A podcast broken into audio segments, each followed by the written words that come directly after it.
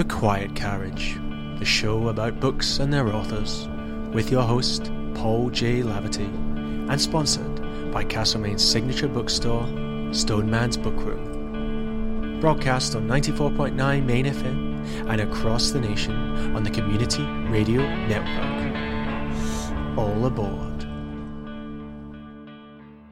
Welcome to the Quiet Carriage, and today my guest is Emily Bitto, who is chatting to me about her new novel, out now via Allen and Unwin, called Wild Abandon. Let me read to you a little bit about the book. In the fall of 2011, a heartbroken young man flees Australia for the USA. Landing in the excessive, uncanny, familiar glamour and plentitude of New York City, Will makes a vow to say yes to everything that comes his way. By fate or random chance, Will's journey takes him deep into the American heartland, where he meets Wayne Gage, a fast living, troubled Vietnam veteran, would be spirit guide, and collector of exotic animals. These two men, in crisis, form an unlikely friendship, but Will has no idea just how close to the edge Wayne truly is. Wild Abandon is a headlong tumble through the failing world of end days capitalism, a haunting, hyperreal snapshot of our own strange times. We read with increasing horror and denial as we approach the cataclysmic conclusion of Will's American Odyssey, dreading what is galloping towards us, but utterly unable to look away.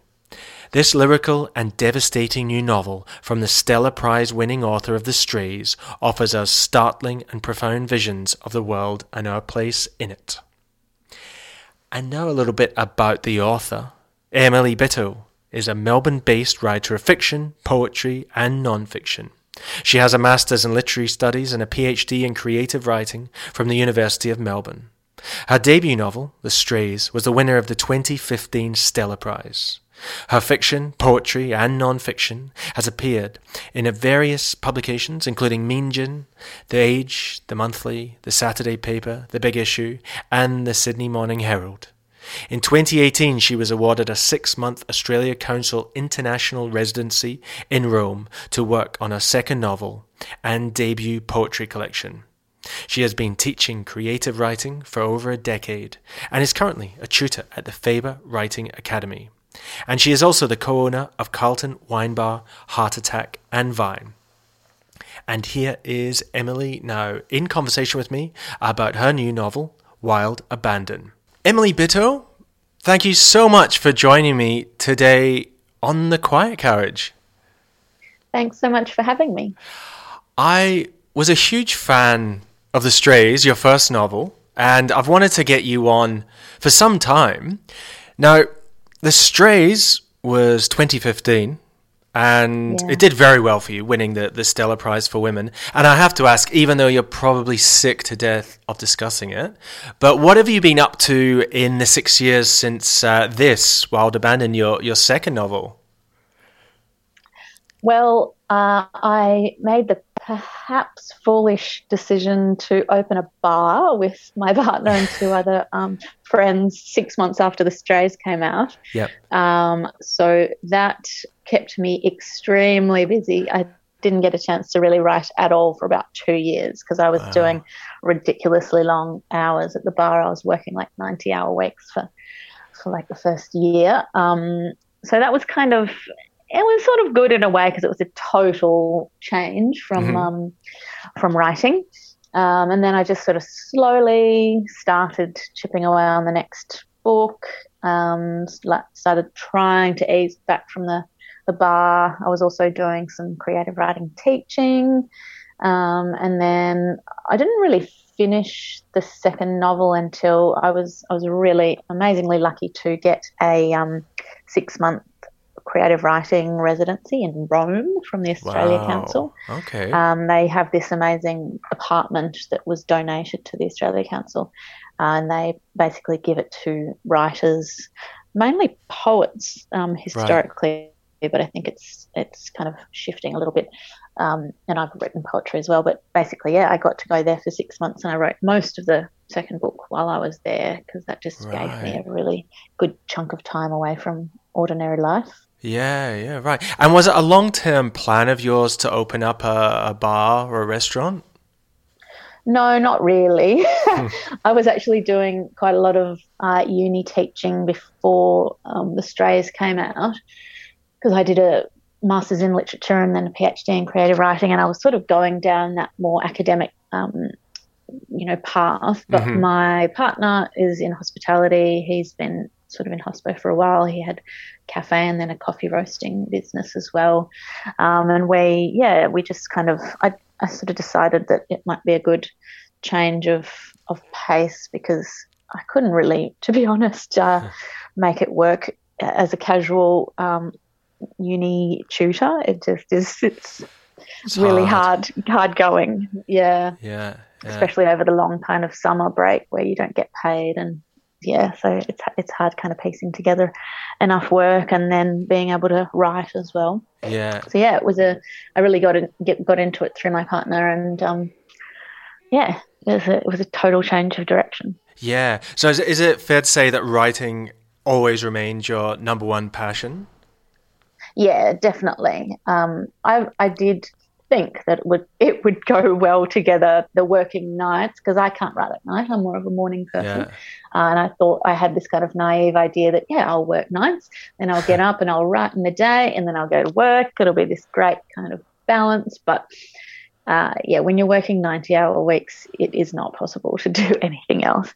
So it did, yeah, it did kind of destroy my writing for yeah. a little while, but long term, I think it's sort of, it's been good because it did give me that little bit of income once I sort of stepped yeah. away from it and uh, was able to kind of yeah do my own thing a bit more. Yeah, because I can't think of a harder industry like physically to work in as well. It's not yeah. like you were sitting in a corner working as a temp in an office where you could do your own thing. It's yeah, it's, you're in you're in Carlton as well, aren't you? Uh, it's yeah. it's it's full on. Yeah. I mean, in some ways, it is a good balance because you know writing is a very solitary pursuit, and you know being out yeah. amongst people, um, bustling around. It's physical as well, you know, which balances the kind of long hours sitting at the desk. But yeah, it's just uh, I think the the amount that I was doing was too much. Yeah, yeah. Well, I won't quiz you too much on that because we're here today to talk about your follow up, which is Wild Abandon, out now via Allen and Unwin. And I absolutely breezed through this on on audiobook. I loved it. I couldn't I couldn't turn it off. And it was being a fan of the Strays, it was nothing like I expected. The Strays yeah. was a period piece, and mm. and this is set uh, in America of all places. And I, I, just thought, what what a shift! How yeah. did that come about? Well, I always kind of knew that I wanted to write a more contemporary book after the Strays. I enjoy doing the historical, you know, research and things for the strays, but um, I don't know, something really drew me to trying to think more about the time that we live in now, you know, and trying to kind of understand that rather than looking so far back into the past. Mm-hmm. Um, I mean, it's set in 2011, so it's not quite um, mm. contemporary, mm. but yeah, just the you know the sort of strange era that we are living in of you know in the in the overdeveloped west at least of kind of hyper capitalism and excess and mm-hmm. you know the just it it constantly sort of fascinates and bamboozles me just thinking about the the, the era that we're living in and and its kind of surrealness and you know I sort of think of it in my pessimistic days as a sort of Rome before the fall moment in in some ways, you know. And yeah, I just I wanted to kind of write about that. Yeah. And given given the success of your first novel, did you feel much pressure in, in following it up? A little, a little, yeah. I definitely sort of got a, a sort of bit of feedback from some people, you know, in the industry that it would probably be wiser to stick, you know, with historical fiction. But mm. you know, I'm I'm probably I'm the sort of writer that does it primarily for, um, you know, the challenge and the satisfaction of of the task. Um, I've never really expected to sort of make money from it. And hmm. if I was going to do something, you know, to earn money, I would probably do something that was going to be a lot more lucrative. So it's, you know, for me, it's it's about extending myself and, and doing something new each time and, and mm. yeah, keeping on sort of trying different things. And I just, you know, I'm the sort of person that being bored is is the worst possible thing to, to be. So I, yeah, I wanted to do something different. I was never going to kind of just yeah. stick with the same. I don't think. I guess, I guess that works both ways because it could, you know, put off some of the fans that you had uh, mm, built up with the Strays, definitely. but it could also work the other way, and you know, you could attract a whole new fan base. So, yeah, I mean, I was a bit nervous to be honest about, you know, whether the majority of people who enjoyed the Strays were going to be a bit put off by mm-hmm. um by this just being so different. But um, yeah, as you say, there's there's been a new sort of um, readership as well, which is exciting. Yeah, yeah. And what was your publisher's take on the on the sort of different direction? Well, it's a different publisher from the Strays. Um, so we ended up, my um, agent sent it out, and there, mm-hmm. were, there were. I was lucky enough to have a few publishers in this, interested in the second book, um, which again I was sort of a bit nervous about whether you know because of those same issues whether they would be put off by the fact that this was so different and that it would be hard to kind of sell as a follow up from uh, the author of the Strays. But yeah, mm-hmm. I got I got really good um, responses, and I ended up going with um, Jane Palfreyman of Allen and Unwin, who's you know got an amazing list of writers that she's published, and yeah, she really loved it. So that was incredibly lucky. Wonderful.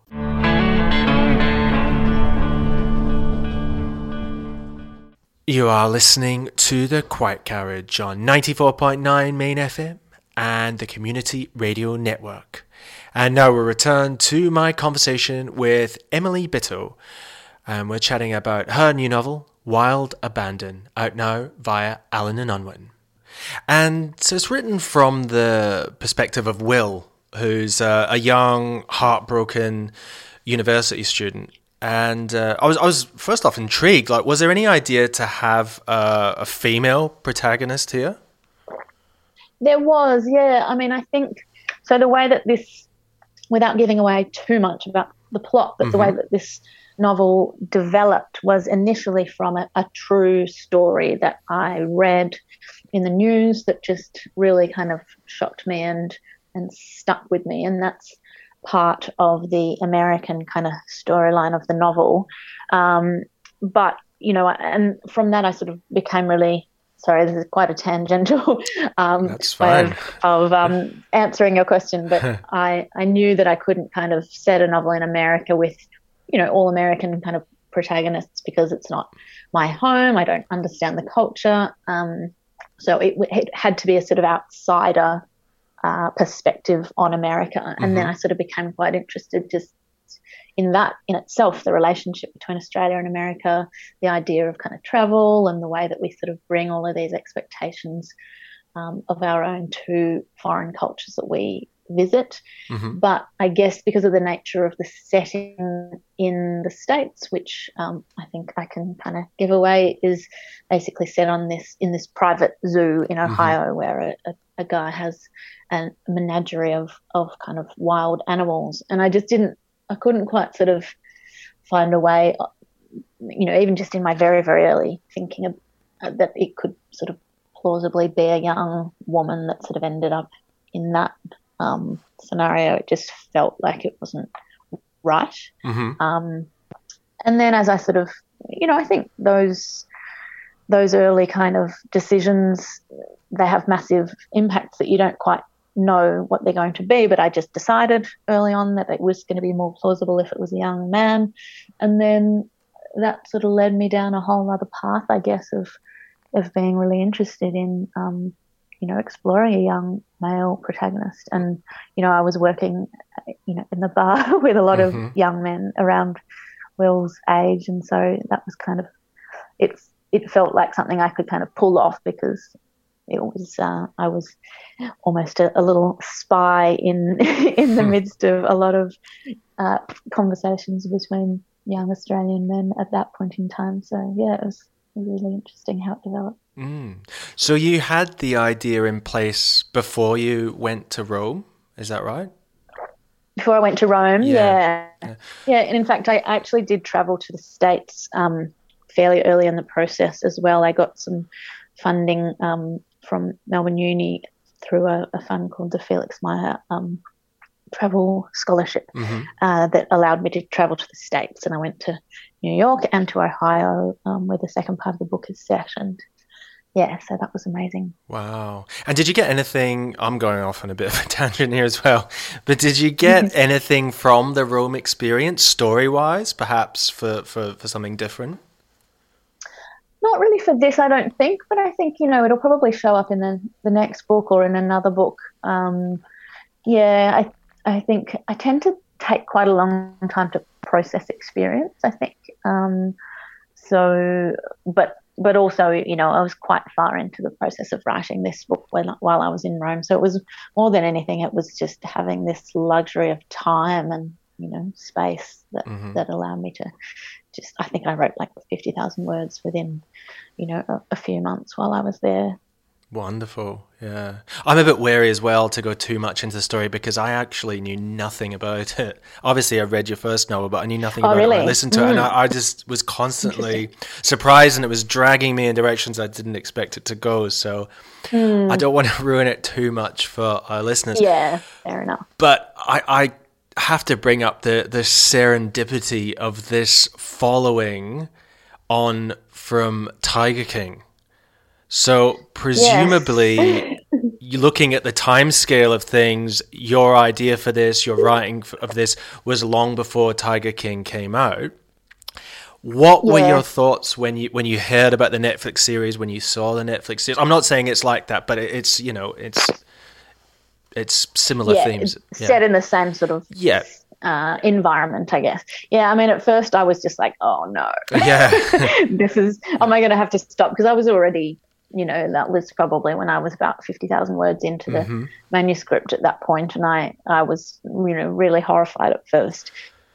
Yeah. Um, but then I kind of thought, oh, well, maybe there's some advantages to this as well because it will, it is a completely different story, um, but it will sort of, I guess, establish the the setting and the world for people who are completely unfamiliar with the fact that there is a huge sort of um, culture in the US in mm. certain states of people owning a lot of wild animals yeah. and that it's kind of it it sort of is beyond belief if you've never kind of come across it um, and so I think you know in a way it, it added plausibility to the the story for people who were just jumping in with no you know, familiarity with that world. Mm-hmm.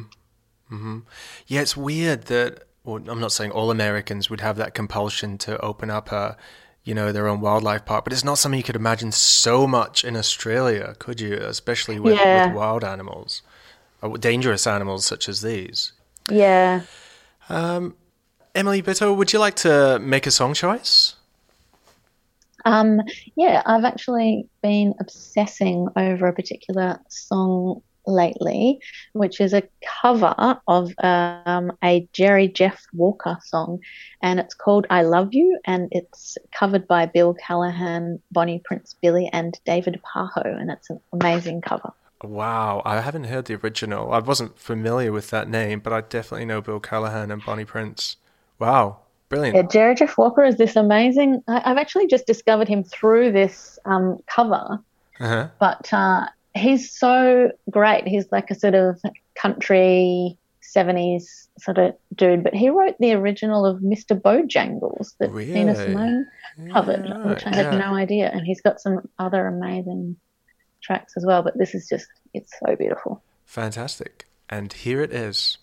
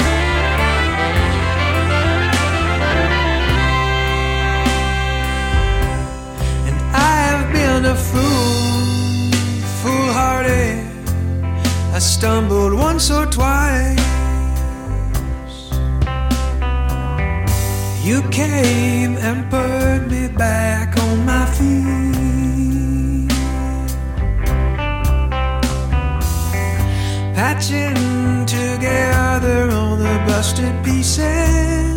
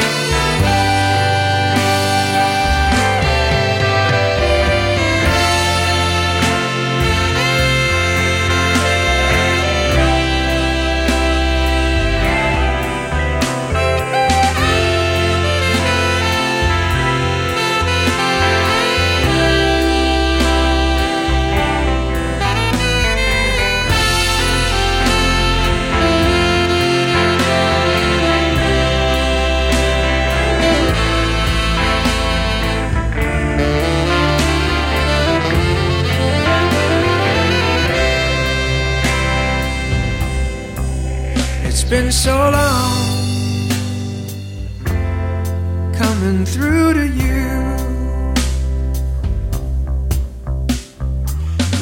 Now it's nice resting by your side. It seems like everything's now all rolled up in a nutshell. We got it all.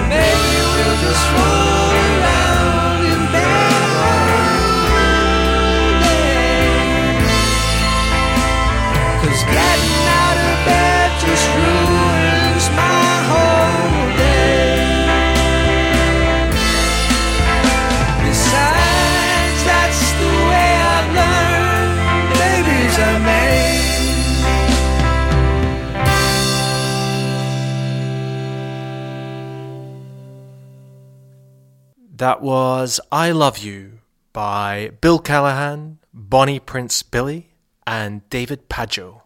You are listening to The Quiet Carriage with myself as your host, Paul J. Laverty, on 94.9 Main FM and the Community Radio Network. And there we heard my interview with Emily Bitto, who was chatting to me about her new novel, Wild Abandon, which is out now via Allen and Unwin. And you can hear part two of that interview next week. That is all we have time for right now. You can find me across all the socials under the name Paul J. Laverty. And until next time, keep reading.